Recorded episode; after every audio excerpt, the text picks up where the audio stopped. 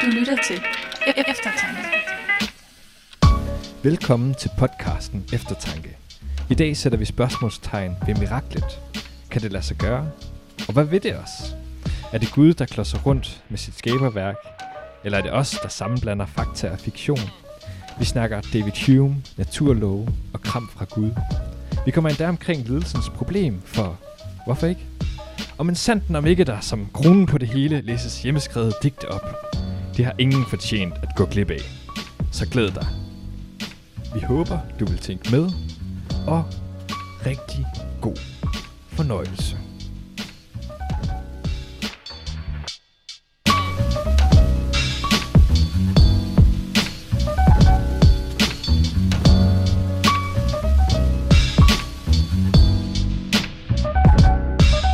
Tag op, tag op.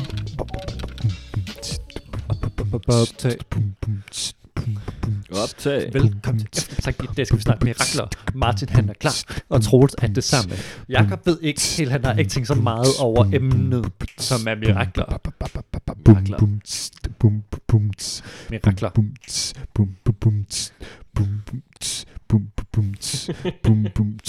Og Velkommen til Eftertanke, din eftertænksomme podcast. Mm-hmm. Jeg sidder her med øh, Jakob Munk Hmm. Bekræftet. mm. og Martin Vase. bekræftet. Mit navn er Troels Nyman, Bekræftet. og i dag skal vi tale om mirakler. Hmm. Og skal vi starte med, med, med person, personlig mirakelerfaring? Wow. Skal vi tage en runde? Det kan vi godt. Jeg tror, det bliver en kort runde for min del. Nå. Oh. Det, der er også kun én ting, som jeg har oplevet. Hvad er det? Det var Troels. ja, det var Troels. Da jeg Nå, gik ned i. Israel, ja, Mm. og havde tandpine. Og det var helt forfærdeligt. Jeg tænkte, jeg klarer ikke den her tur. Og det er sådan, hvad gør man? Hvad gør man i Israel med en tandpine? Hmm. Ja, det, var, det var så magisk jo. Det var fordi, vi havde været til det der helbredelsesmøde nede i en pinsekirke, for sådan lige at tjekke ud, hvad det, hvad, hvad det er for noget. Det er rigtigt, det havde vi været. Og så øh, havde vi set, han, han, hedder, han hedder åbenbart Hans Bernsen. Han er kendt som ham Volvo-mand, fordi han åbenbart er Volvo-forhandler. Øh, og så bruger han åbenbart sin fritid på at, øh, at tale, tale om kristendom, og så hvad hedder det, lægge hænder på folk, og så sørge for, at Nå, det bliver du lige helbredt for. Mm. Og han havde sådan en fast model for det, hvor han sådan greb fat i dem, og sagde sådan, smørte vi bort i Jesu navn. Oh, ja. Ja. Og så blev jeg bare lige grebet i stemningen, da vi var i Israel. Og greb, greb Martins fjes. Og bad smerten i hans tænder om at gå væk. og den forsvandt.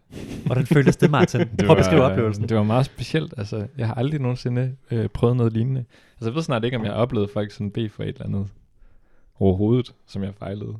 Og så kommer Troels bare lige pludselig, griber fat, beder, og så forsvinder det. Det er jo bare sådan, Det er interessant, og det er også fordi nu, øh, når man kender Troel, så ved man jo godt, at, at han, han ikke opleves som den der healer-type, man nok ser for sig, når man forestiller sig den slags. Øh, Du, du kan ikke så godt lide, når bølgerne går alt for højt, og det bliver lidt, øh, lidt vildt det hele. Og sådan. Er det ikke meget rigtigt at sige? Jamen det er sjovt, at det var, faktisk, det var faktisk lidt anfægtende for mig, for så at finde ud af, shit, det var ikke, det var øh, i situationstegn, øh, ikke meningen. ja. det var bare for sjov. Øh, men også så, hvad hedder det, der, er- der er nogen, der tænker, at det er sådan, det er sådan en bestemt nådegave, som Gud kan give til mennesker, at, han, at de sådan får en helbredelsesgave, hvor når de bliver til folk, så bliver folk helbredt og sådan noget. Og så var der lige en, en godt stykke tid efter, hvor jeg var sådan, shit, hvad nu hvis jeg har fået sådan noget? ja. Hvad hvis det er det, du skal?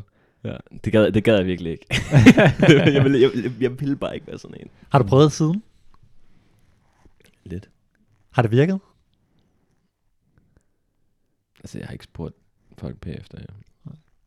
Men altså, jeg har, jeg har gjort det på min egen tandpine også, hvor det også virkede. Så det kan godt være, det Okay. bare specifikt for tænder. Det er nok bare for Ja. sådan, øh, Nå. Men det er faktisk lidt sjovt, fordi Troels, jeg synes næsten, jeg kunne høre det på den måde, du sagde før, da, da du talte om ham, øh, der havde helbredt, øh, som I havde været til det her møde med. Det her med, at det bliver sat meget i form, ikke også? Og han har det her ritual, hvor han lægger hænderne på og, og siger, smerte, gå væk og sådan noget. Ja, ja, jeg, og jeg så, ellers så griber han fat i fødderne, og så er det sådan, ja, hold da op, der er mange mennesker, der har ulige, ulige længde på deres Ja. ja. ben. Altså. ja, nemlig. Men jeg synes næsten, jeg hørte lidt i din stemme sådan en, ah, er det ikke lidt mærkeligt? Og, og jeg tænker lidt, mange af os, øhm, altså os danskere i dag, måske generelt europæere, vi, vi oplever lidt den her, "Ah, er det ikke lidt sært, og virker det ikke lidt, lidt voldsomt, det her med smerte gå væk, og den her meget sådan øh, healer-type, øh, som vi lidt kender. Øh, hvad, hvad, hvad synes I om det? Altså, synes I, der er noget lidt mærkeligt over hele det her? Altså, noget af det, jeg synes er mærkeligt ved det, det er, at i den grad, det sådan skal nogle gange dramatiseres, kan man sige. Altså, Mm. når der skal være meget sådan håndspålæggelse. Og jeg tænker, er det virkelig nødvendigt? Altså, kan man ikke nøjes med noget mere stille og roligt? Mm. Hvis det er Gud, der er den væsentlige aktør i det, øhm, hvorfor så gøre sig selv til så væsentlig en aktør? Øh, og det synes jeg også skaber en eller anden form for... Altså, så, så er der en risiko for, at det bare... Altså, et eller andet sted, så skal man respondere på det, Mm. hvis det, hvis det hvis man sådan får lagt hænderne på, og, og der virkelig råbes ind i sit, sit ansigt, øh, gå væk, øh, nogle gange endda sådan dæmon, hvis det er en Ja, ja. smerte, man tilknytter en dæmon, og så, og så tænker jeg, så skal man næsten stå og sige, jamen jeg har det meget bedre bagefter, og sådan.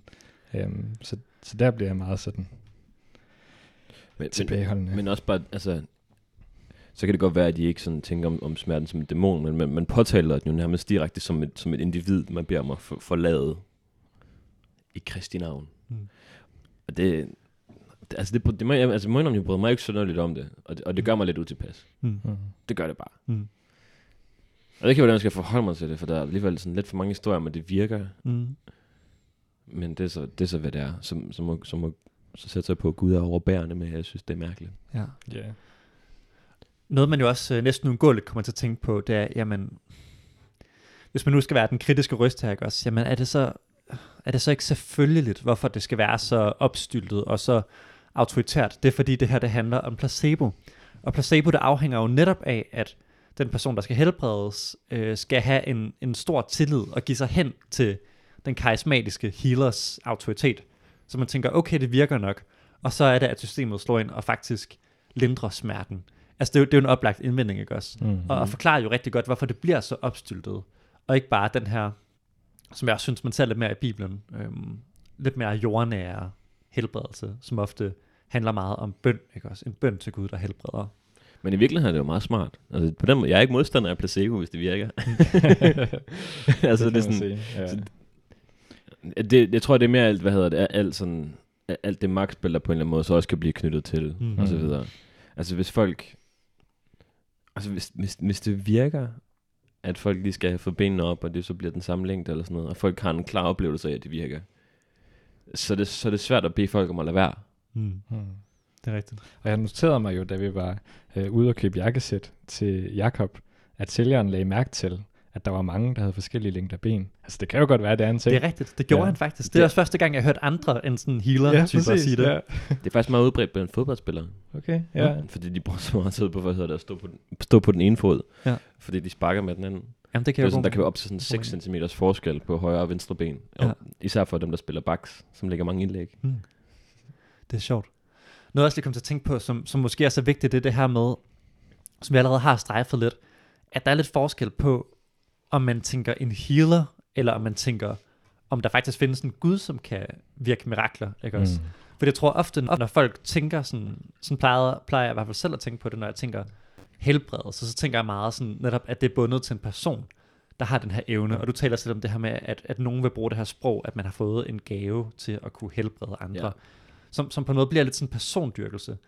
Og, og, og, øh, og, og hvor det faktisk bliver mere magi end mirakler. Altså hvor det bliver sådan en magisk ting, ikke også? Så der er nogen, der har magiske evner til at kunne helbrede. Mm. Og det, det, det er der jo mange, der stejler over. Mm. Forståeligt nok. Men der, er- men der er også, der er også en...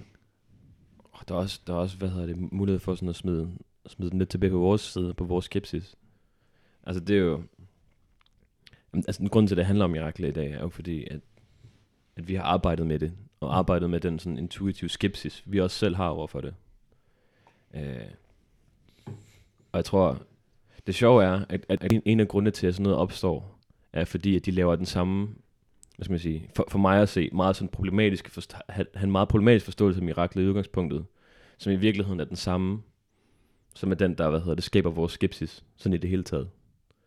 Fordi at den bliver, det bliver gjort til den her, øhm, sådan særligt åndelige, særligt ekstraordinære øh, begivenhed, der adskiller sig fra alt det andet, hvad, hvad vi foregår. Det bliver på den måde det særlige. Mm. Og det er ikke, det ikke, fordi miraklet ikke også må være det særlige tegn, men i opposition til alt det andet, Mm. hvis det giver mening. Ja. Og så får man nærmest indtryk af, at alt andet, der sker, ikke vedrører Gud på nogen måde, måske. Sådan kan man tænke det. Ja. At man skal kende Guds øh, rolle i verden igennem det ekstraordinære, Mm. Mm. Og slet ikke igennem det ordinære. Mm. Og der tror jeg, at Gud spiller en væsentlig rolle i det ordinære for en kristen. Mm. Ja. Kan I huske, øh, der var en debat her på Aarhus Universitet mellem Kasper Bro, der er professor i Nytestamentet der, og en, en amerikaner, der hedder Michael Licona. Ja. Og der sagde Kasper Bro noget, som jeg synes var super, super spændende. Fordi de sådan, så kom de lige ind på at ramme os til mirakler. Lige hurtigt. Og så konstaterede Kasper Bro bare, jamen selvfølgelig tror jeg på mirakler. Jeg har tre små af dem derhjemme. Mm. Og jeg synes bare, det var et pisse fedt svar. Mm.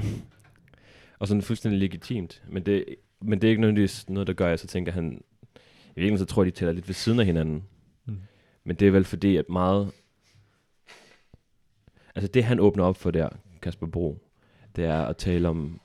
Øh, hvad skal man sige? Tale om det almindelige mirakel. Mm.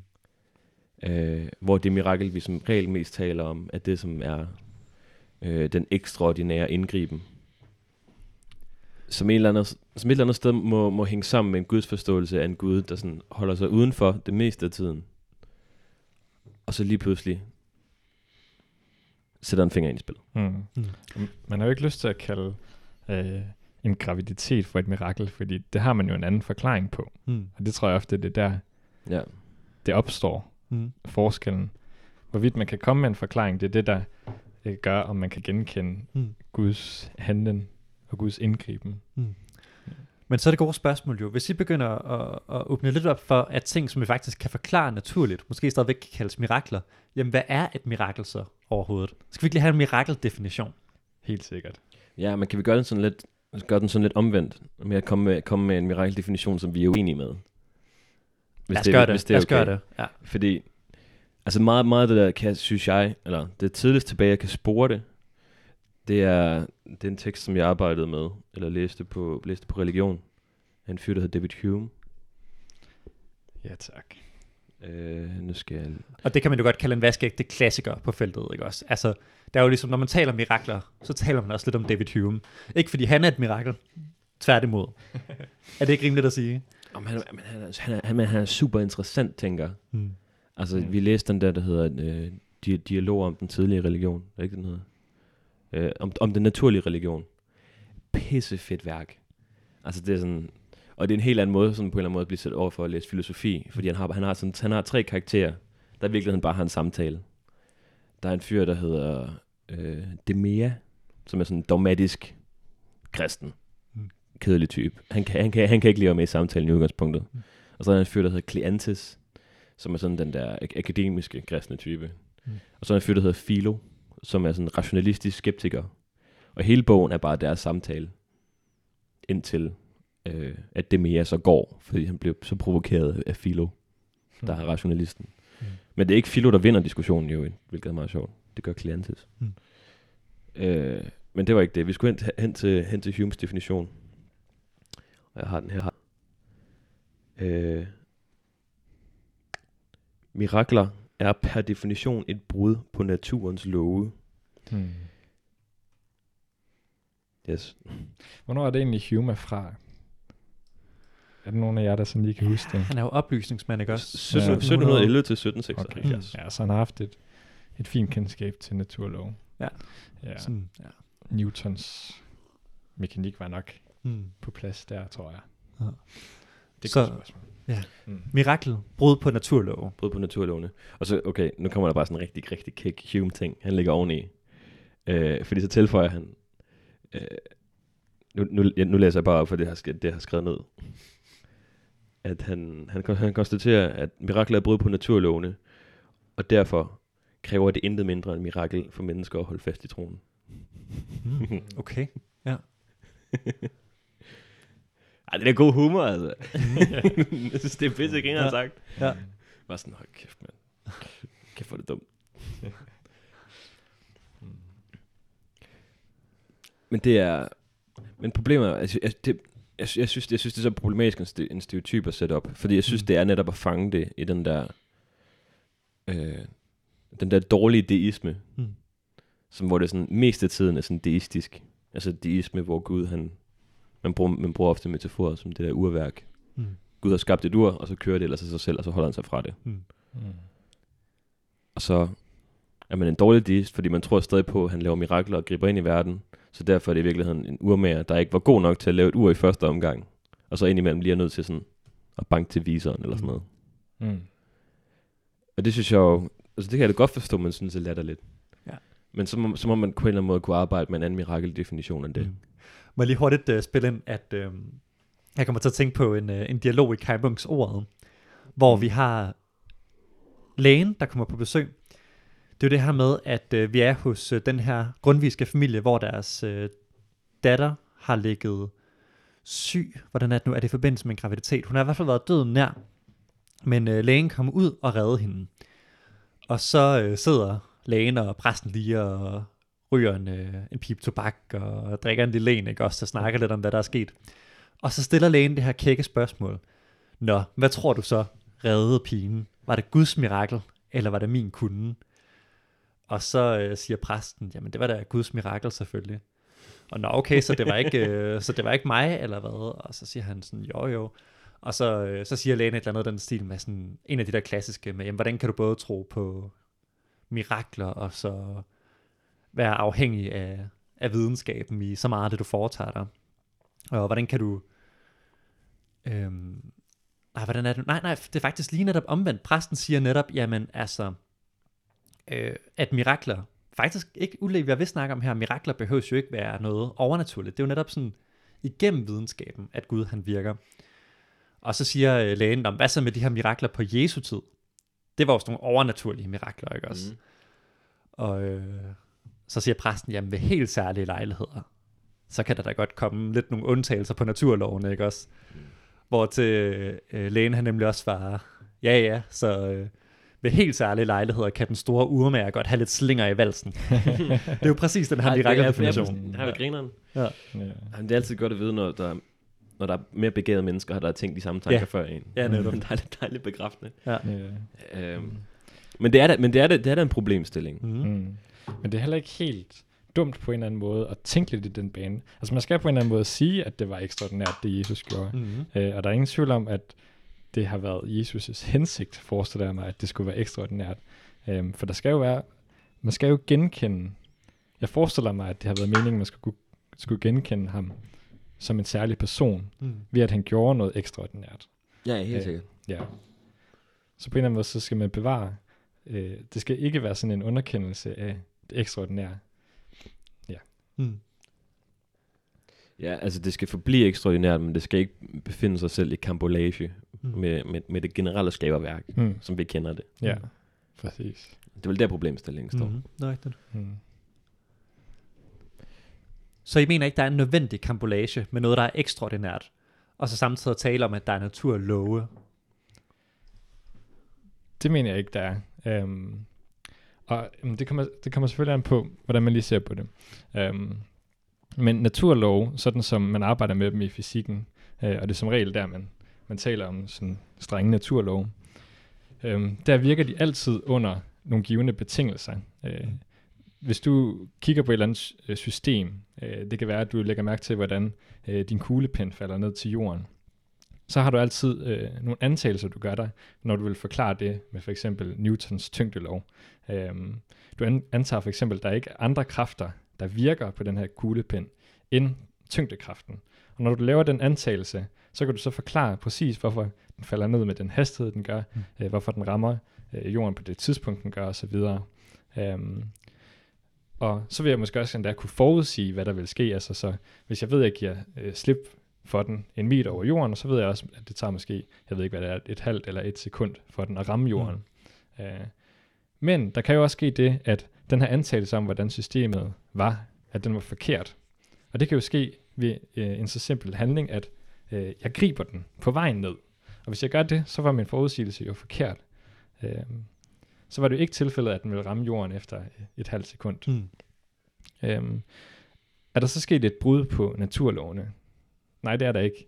Der var bare nogle antagelser, jeg gjorde mig fra starten af, som var forkerte. Mm. Øh, nemlig at det her system, der vil ikke være nogen kræfter udefra, der virkede på det. Mm. Øhm, og, og det er sådan en god illustration af, hvordan man måske kan forestille sig Gud handle i overensstemmelse med naturlovene. Mm. Han er en, en kraft udenfor, der ændrer betingelserne for systemet.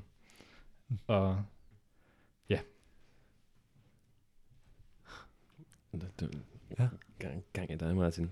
Mm. Det minder mig om, hvad hedder det, den, den anden, en, en, en anden illustration af en, af en, en anden begavet mand. Øh, John Lennox fra Oxford, der, der hedder det, laver den der, han fortæller bare en historie om to mænd, der sidder på stranden med deres børn, og de diskuterer det her med mirakler. Og så er der en af dem, der er sådan, tror du virkelig på, at man kan gå på vandet? Og så siger den anden, jamen selvfølgelig kan man det. Jamen så vis mig det. Og så tager han et af sine børn, Mm. Eller en af sine børn, og så holder han dem sådan i armene, Mm. så de sådan kan slendre hen over vandet. Hvis det giver mening. ja, Ja. det er Ja. god mening. Ja. Og det, det, er sådan, lidt- det er sådan i virkeligheden lidt den samme illustration, Mm. mm. fordi det er sådan, Mm. om det er fordi du bare har en, ek- en ekstra faktor med. Ja, præcis. Mm. Mm. Ja. Og derfor vil en bedre definition af mirakler jo være bare at sige, at det er Gud, der handler. Det er Gud, der intro- introducerer sig selv Mm. øh, som en aktør. Mm. Øh, ligesom at vi ikke ser os selv som nogen, der bryder med naturlovene, når vi er aktører i verden. Øh, sådan behøver Gud heller ikke at være det, Mm. mm. selvom at han virker på et usynligt plan.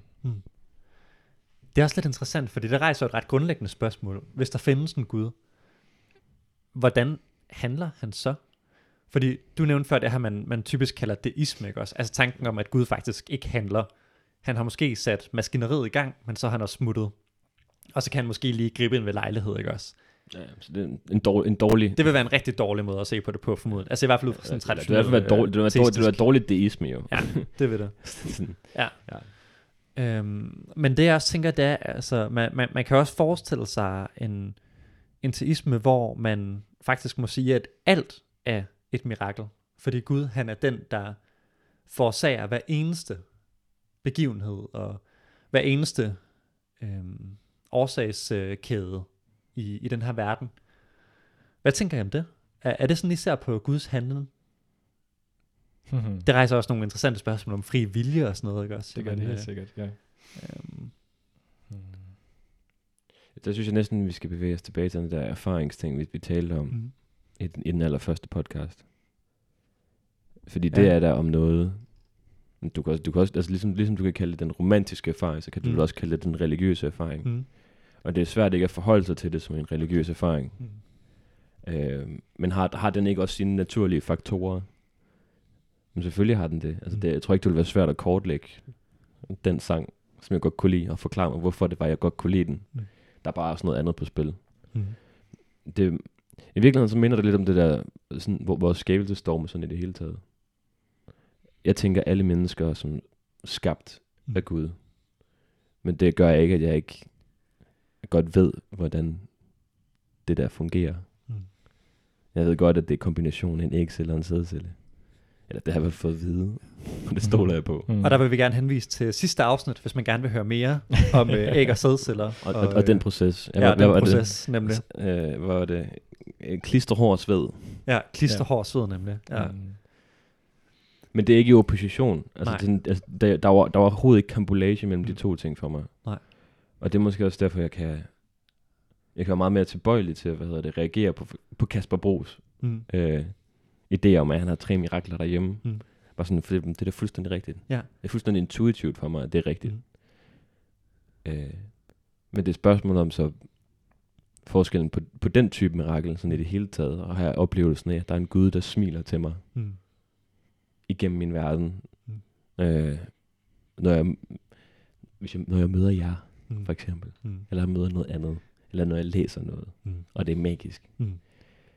Det er en type af mirakeloplevelse. Men så er der de her, hvad skal man sige, de, de ekstraordinære, Mm. øh, og hvordan er de i dialog med det andet. Mm. I virkeligheden er vi jo inde og pille ved det helt sådan klassiske øh, Gud, som øh, opretholder skabelsen dogme. Mm. Er det ikke det, det hedder? Det er dig, der er teologen. Der, Jo, det, det lyder fornuftigt, ja. jamen, så er det heldigt.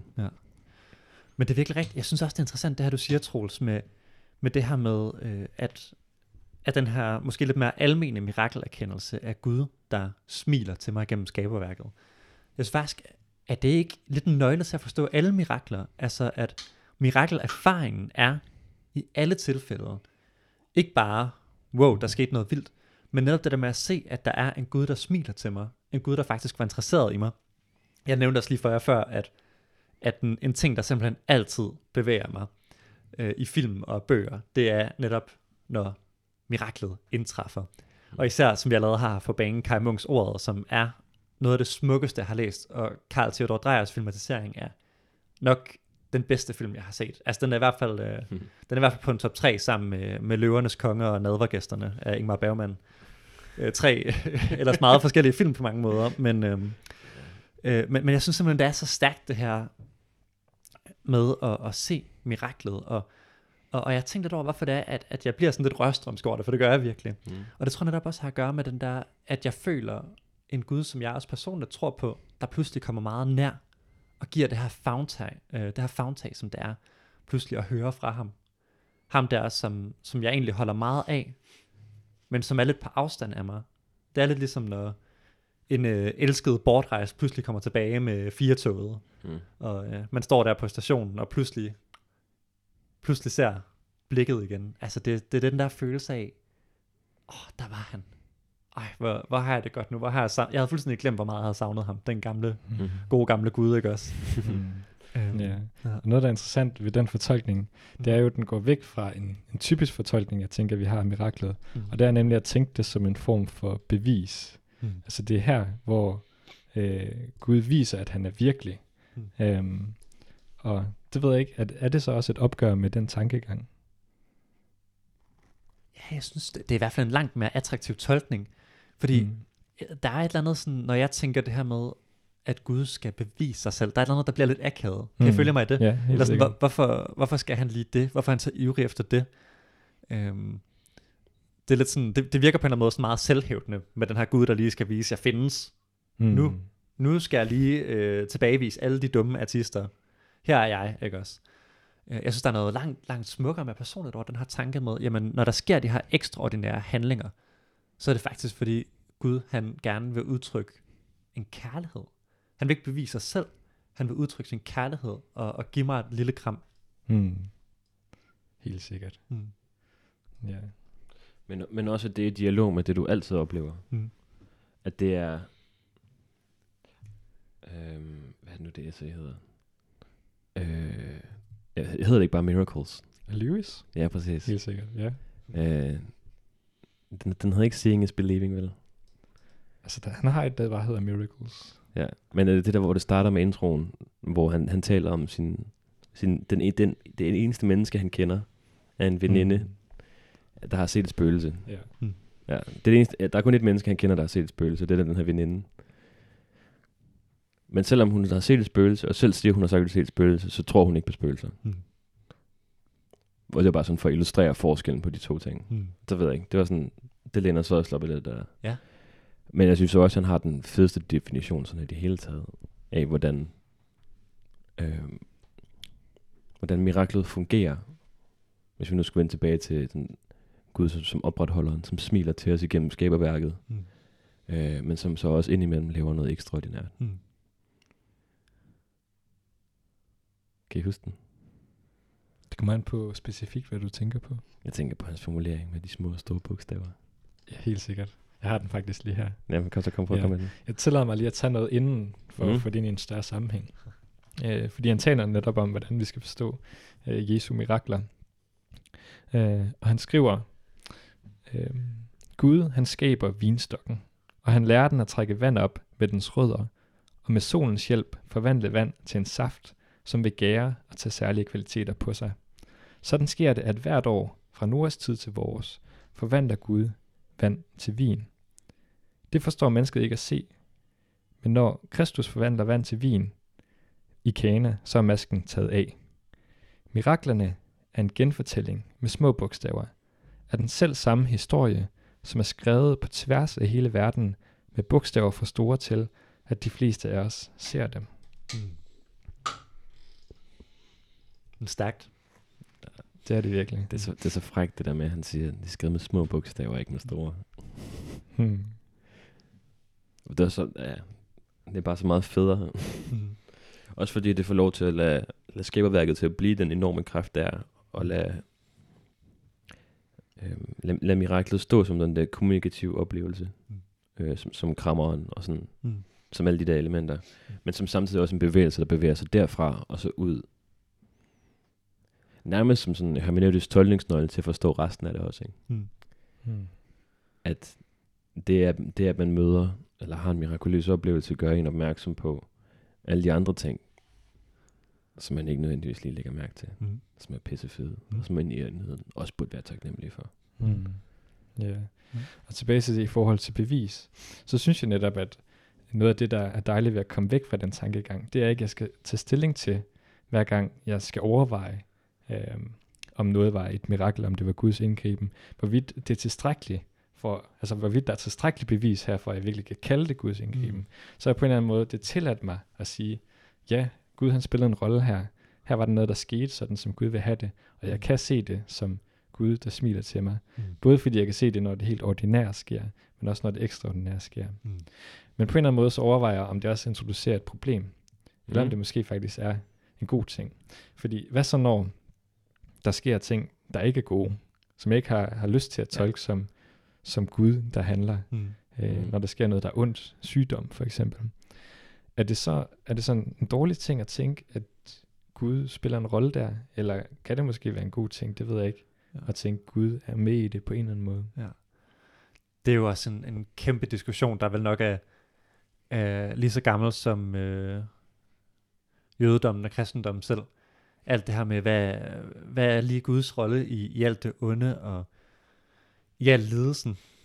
Og øhm, vi har jo så selvfølgelig også Jobs bog i det gamle testamente, som ligesom er den jødisk kristne traditions største bidrag ind i den snak. Øh. Og hvis man skal opsummere et meget, meget komplekst værk, så er det vel at sige, at det er en bog, der afviser at give nogle gode svar på det. Den, øh, den lader konklusionen være, at Gud er den handlekraftige skabergud, der er himlens og jordens hersker. Punktum. Hmm. Ja. Og, og så lader resten stå gådefuldt for os, hvilket selvfølgelig er, er ret uforløsende for, for den moderne læser. Men faktisk også øvrigt lidt interessant, synes jeg, øh, netop at tænke på den her, øh, det her klimaks i Jobs bog, som netop er Gud, der lader høre fra sig og viser sig, og efterlader Job uden flere spørgsmål. Fordi det passer jo så godt ind i det her, den her ramme, vi har snakket om med krammeren, ikke også?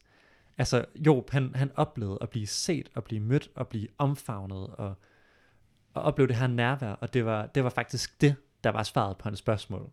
Ikke et eller andet intellektuelt, øh, der skulle udrede, hvordan forholdet lige er mellem menneskets fri vilje og Gud og ledelsen i verden. Men øh, altså, det, er jo, det er jo noget, som virkelig deler teologer. Jeg kommer til at tænke på sådan en som Løstrup. For Løstrup, der var det jo virkelig vigtigt det her med, at Gud, han var både skaberen af det gode og af det onde. Altså Løstrup, han har sådan en, en meget, meget fascinerende og stærk, synes jeg, metafysik, hvor han tænker, tænker virkelig Gud som sådan den stadige opretholder.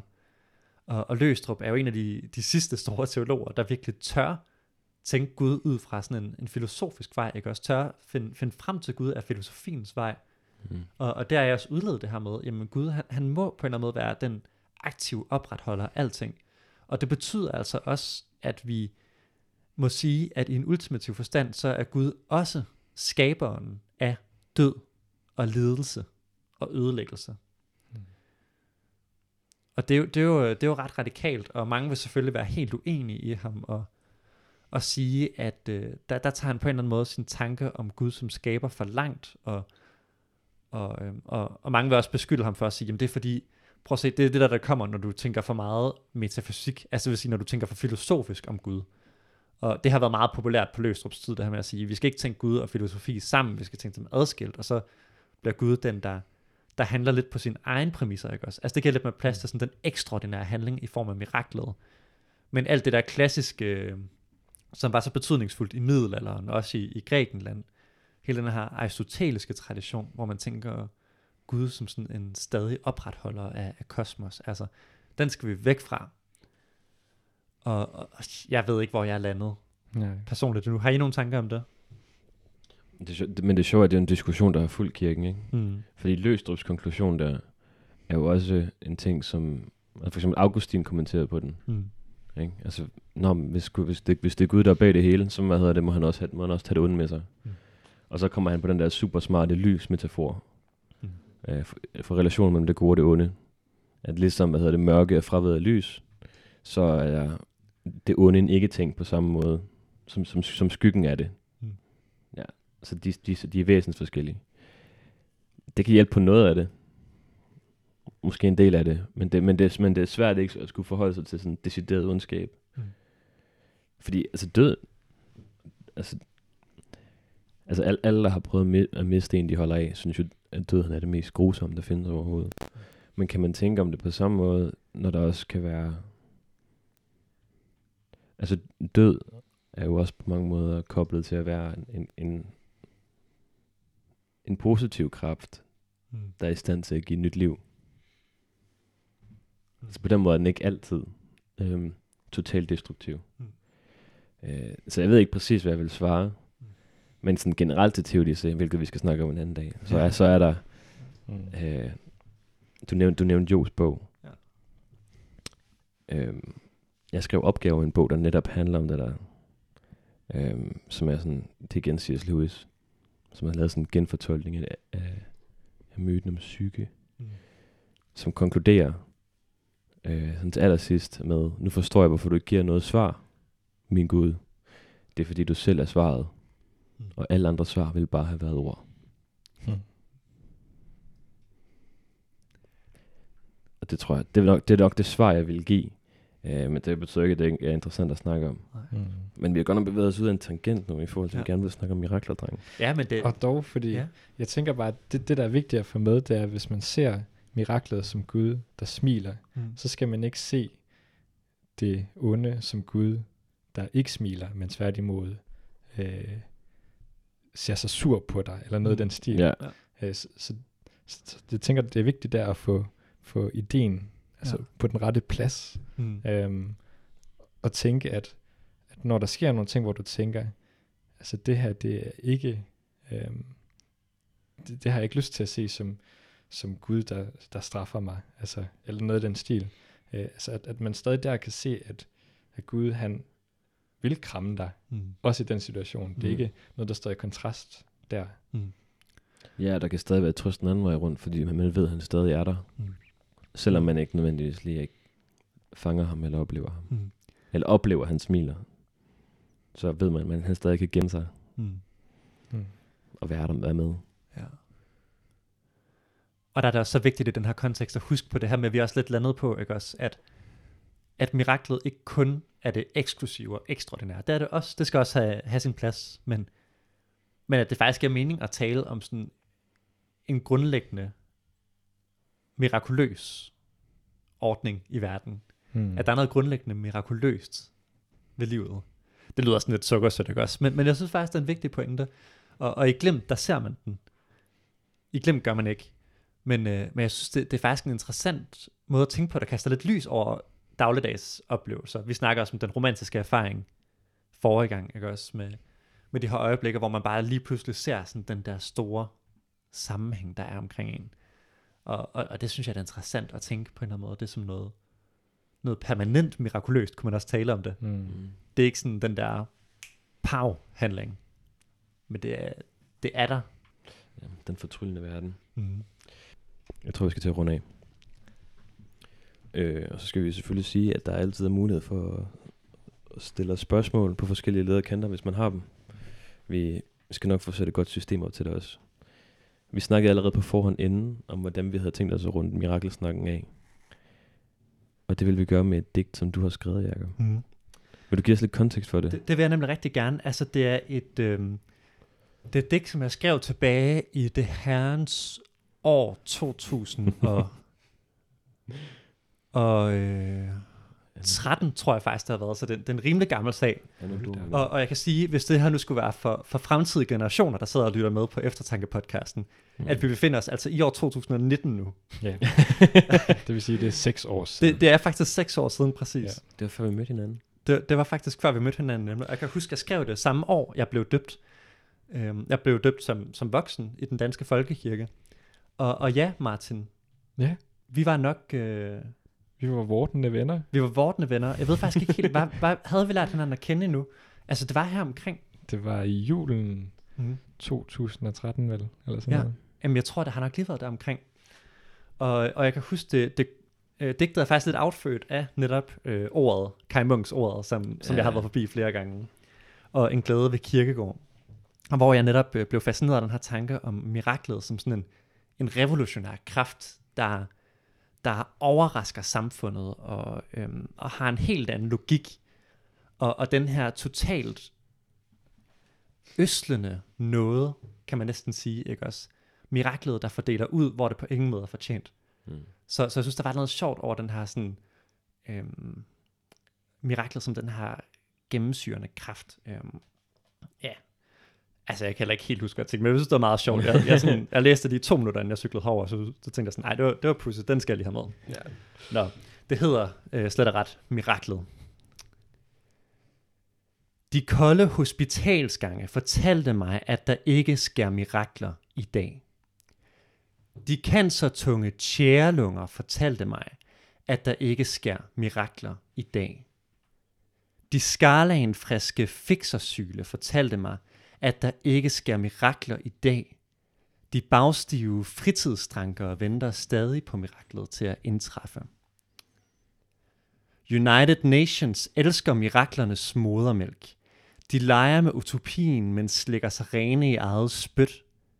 Og kirken, der påberåber sig Jesu navn, fortalte mig, at mirakler fandt sted for 2000 år siden, men ikke i dag.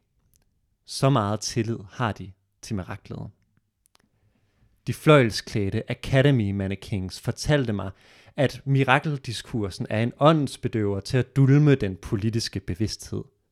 Og så tog de en tår rødvin. De velansette kan politer påpegede, smilende som altid, at det hele handler om kompromiser og kontrahering, hvorfor miraklet nok har lidt trange kår for tiden. Romantikerne turde endda se miraklet i øjnene, og nostalgisk flatterende sværme om dengang i miraklernes tid, som om miraklet medgav dem sin egen fortidighed. Alle ved det jo godt. Forskerne ved det. Luderne ved det. Public relations assistenterne ved det. Vi står midt i en kolossal kaossal, kaos selv, hvor de har forklaret alt derover på naturvidenskabeligt fakultet. Undtagen hvis nok en enkelt ting, som der ikke tales højt om, fordi det gør os redselslagende at tænke miraklet til ende. Gør os redselslagende. Så fremskridtsfantasterne var de første til at erklære miraklets død. Dernæst fulgte normnihilisterne og de kontrakulturelle, der alle kunne samles om miraklets mageløse ikke-væren, hvorefter de dyppede tæerne i klare azurblå kanaler og glædede sig over, at miraklet alligevel aldrig var forbeholdt dem. Men deri tog de fejler. Miraklet elsker nasserne, løgnerne, white collar fixerne og Wall Street fejserne. Miraklet elsker dem, der tager part-time succes som egen fortjeneste og griner af de mindre hårdføres ballaster. Miraklet elsker mureren, der bygger tårne af rust på en trækkerdrengs drømme. Miraklet elsker danseren, der driver enfoldigt omkring på et gulv af blod. Miraklet elsker de utålmodige, når de besmykker deres kister.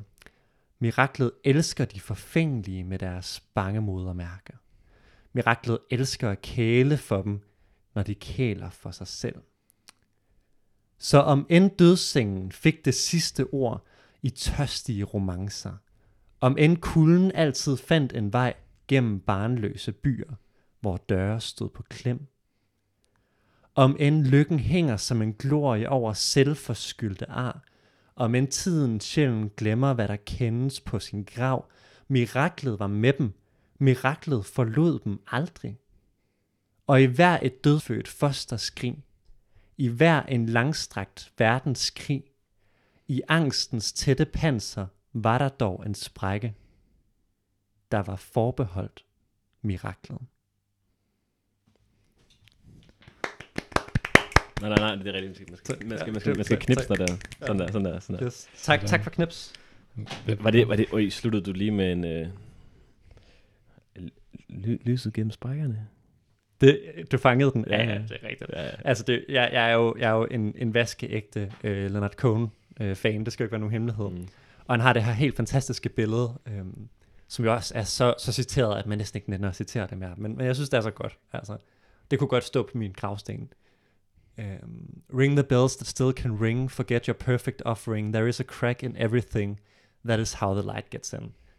Og jeg ved nærmest ikke, om der nogensinde er, er, er skrevet noget bedre, end den her tanke om, at de sprækker, der gør alting uperfekt, er de selv sammen sprækker, der lukker lyset ind. Og, og det var netop den her tanke, som jeg godt kunne lide at tænke ind over miraklet, ikke også? Altså at miraklet som det der lys, der siver ind igennem lidelsen.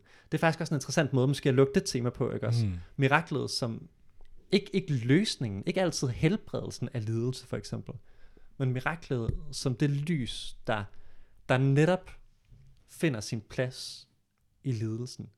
Altså netop i de sprækker, der gør verden uperfekt. Der er miraklet vores forbindelse til meningsfuldheden og skønheden og godheden. Ah, det, det, kan ikke, det kan ikke helt mening gøre det. Jo, det, det gør det på en... Det, det lyder godt. Ja, det, det lyder det. rigtig Jeg synes, godt. det, jeg, synes, jeg synes, den passer bedre på lidelsen, end, på, end det, måske decideret på miraklet. Ja, Men det, var, men det var rigtig fint. Men det er også fordi miraklet har det her konnotationer af det ekstraordinære, som vi har snakket så meget om. Ja. Ja. Derfor lyder Mm. miraklet hele tiden, som om det, det er løsningen på problemet. Eller sådan, det er, mm. Som om det er ophøret af problemet. Ja, ja, men altså miraklet er det klassiske, sådan det der ex machina, ikke? Deus ex machina, Ja. bum. Og den har jeg tænkt på kunne være interessant at diskutere. Det her med Deus ex machina, ikke også? Prøv lige at forklare, hvad det betyder. Det er det mest øh, kedelige narrative greb, når man, når man har skrevet sig selv uden blinket, og man ikke ved, hvad man skal gøre. Mm. Fordi hvordan skal man komme ud af den situation, man har, man har havnet i? Altså vi kender det altså fra film, hvor det lige pludselig ser helt sort ud. Hmm. Og lige pludselig er der noget, der griber ind sådan fuldstændig udefra. Som vi ikke har været i kontakt med Hmm. tidligere. Og det er gerne, så, så, så dukker...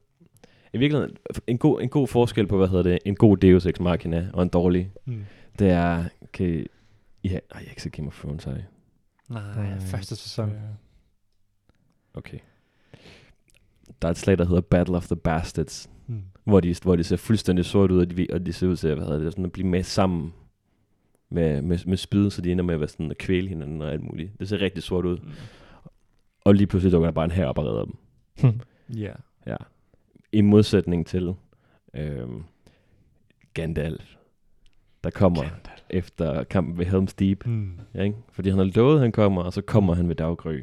Ikke? Det er ikke en... Oh, altså det, på den måde er det ikke en Deus Ex Machina, fordi vi havde en forventning om, at han ville dukke op. Mm. En, en, en klassisk Deus Ex Machina, altså Gud uden for maskinen, er jo virkelig bare det, det, det betyder. Mm. At det er... Øh, det, det er i virkeligheden den, den, gud, den guddommelige indgriben, der foregår uden for systemet af maskinen, på den måde, at vi ikke rigtig ved, at det kommer til at foregå, og så bliver det bare reddet. Mm. Fordi de skal jo reddes. Et, øh, et lidt sjovt spørgsmål, øh, det er nu en, en fortælling, der har været enormt formativ for hele den, den vestlige civilisation, og så mange områder i, i verden i dag, det er jo historien om Jesu opstandelse. Mm. Er Jesu opstandelse, det, det er jo en, et interessant case på et mirakel, ikke også? Mm. Er Jesu opstandelse en deus ex machina, der forbryder sig mod øh, antikkens øh, poetiske regler for tragedien og komedien? Ikke hvis man drager den parallel der. Fordi han, han, de havde trods alt, han havde trods alt lovet det jo. Mm. Altså rent narrativt, så, for, så foregår det inden for maskinen. Det er rigtigt. Mm. øh, det ved jeg ikke. For, for, for, for, viden- for videnskabsteoretikeren til at konstatere på, om det, det fungerer inden for det naturvidenskabelige system eller ej. Jamen, altså, det er jo noget, der skaber en helt ny situation. Mm. Altså, jeg tænker ikke, man kan tale om det som en, en lappeløsning, som jeg fornemmer, at Mm. det ville, ville ligne, hvis det var det her Ja. ja. Deus Ex Machina. Øh, det, er, det, er, det er som om, at altså, det giver mening at se det som noget, der var tænkt ind fra starten. Mm. Øh, som den gode løsning. Altså som den gode slutning, på en måde. Ja. Mm. Skal vi lade som om, at det var her, vi havde tænkt, den gode slutning ville være? Ja, det er rigtigt.